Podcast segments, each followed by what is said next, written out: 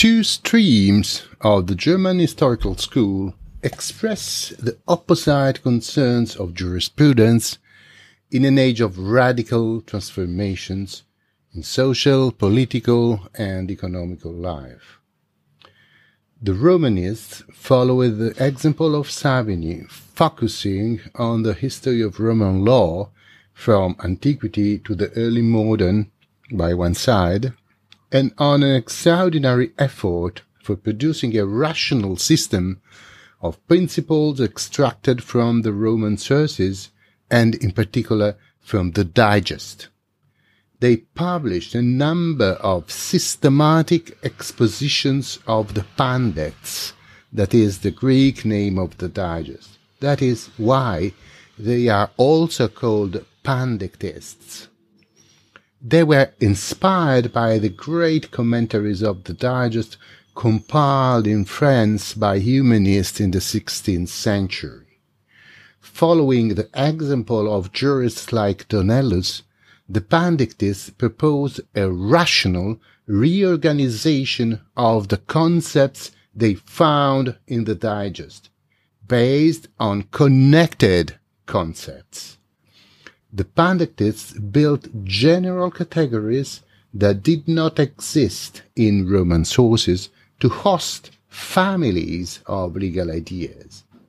One example of this is the general category of legal transaction, Rechtsgeschäft in German, negozio giuridico in Italian. The very expression does not appear in the sources of the Roman law. It is a general concept created by doctrine to host every kind of act or agreement to which the law gives legal effects. The rational and very complex constructions of the Pandectists were in tune with some basic principles imposed to the Western world by the Industrial Revolution and by the rise of what Karl Marx called the capitalism. The formal equality of the subjects, the power acknowledged to the will of the individuals, the absoluteness of property rights over things were not only abstract principles of private law, they were also powerful means to fuel the capitalism development. The absolute power of a private subject over his property was necessary to allow the accumulation of capital in the hand of powerful individuals who could then use this capital to start industrial production. The legal fiction of the equality of the subjects allowed the establishment of job contracts where the overwhelming power of the employer could impose hours, conditions, and salary to the poor workers. Even if it may seem curious, we have to observe that the French revolutionary codification of private law and the German legal science that refused the codification to exalt the tradition produced similar results for the application of some basic principles to the economic intercourse. On the other side, however, the German historical school flourished in a conservative context.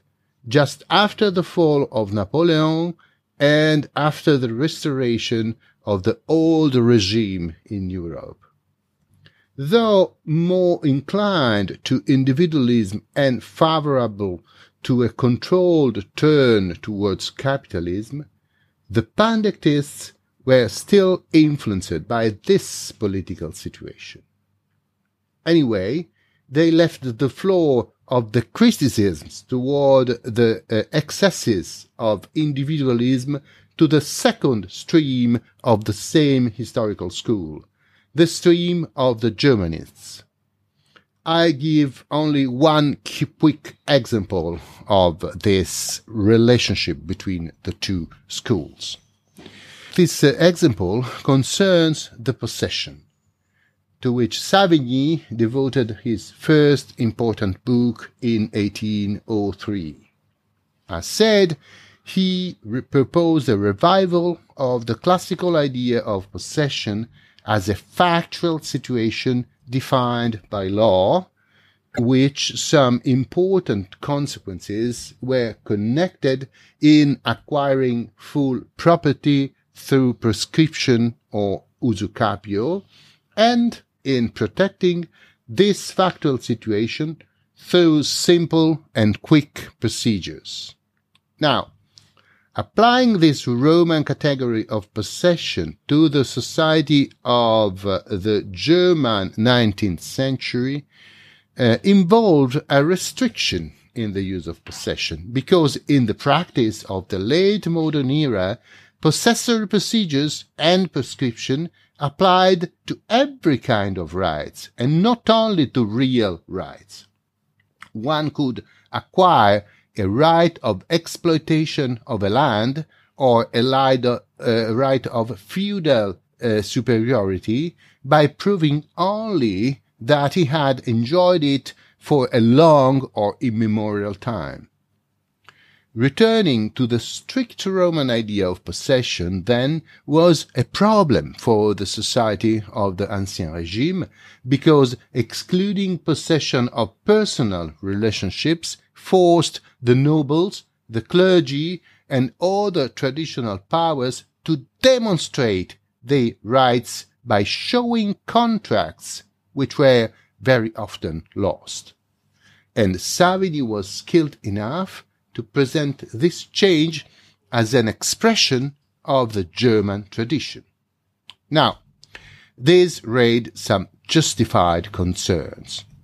A former student of Savigny, Wilhelm Albrecht, published a book in 1828 to describe the German alternative to the Roman possession, the so-called Gewere he claimed for the autonomy of the German legal institutions considered as radically different from the Roman ones. The Gewere, in particular, was less formalistic than the Roman possession. It granted possessory protection to every subjective position established by matter of fact. After Albrecht, a number of Germanists insisted on the importance of the Gewere for the German tradition. They connected it to the peculiar attitude of the Germans toward the exterior semblance, the seemingness of a right. What for the Romans did not deserve a legal protection, unless the subject was able to show a proof of his right, for the Germans was sufficient to be acknowledged by the court. The sharp separation between real rights and personal rights was described as typically Roman, while for German law, real and personal rights were very similar for what concerned their protection. I do not think that the German law was really rooted in the primitive history of the Germans.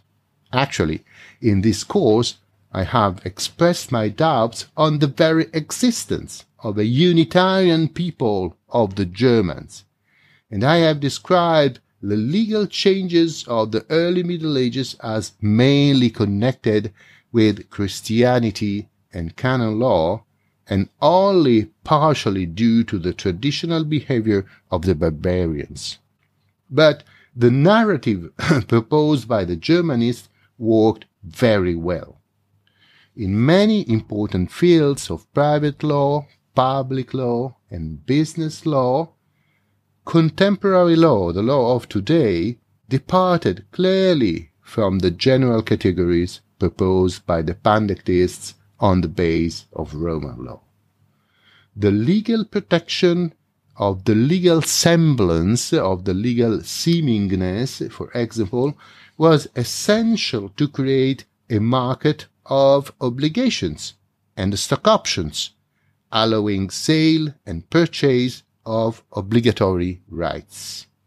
Labor law, the trade unions, social care, public health systems, and much more developed also on the base of the engagement of the Germanists and of their followers in Europe, including Britain.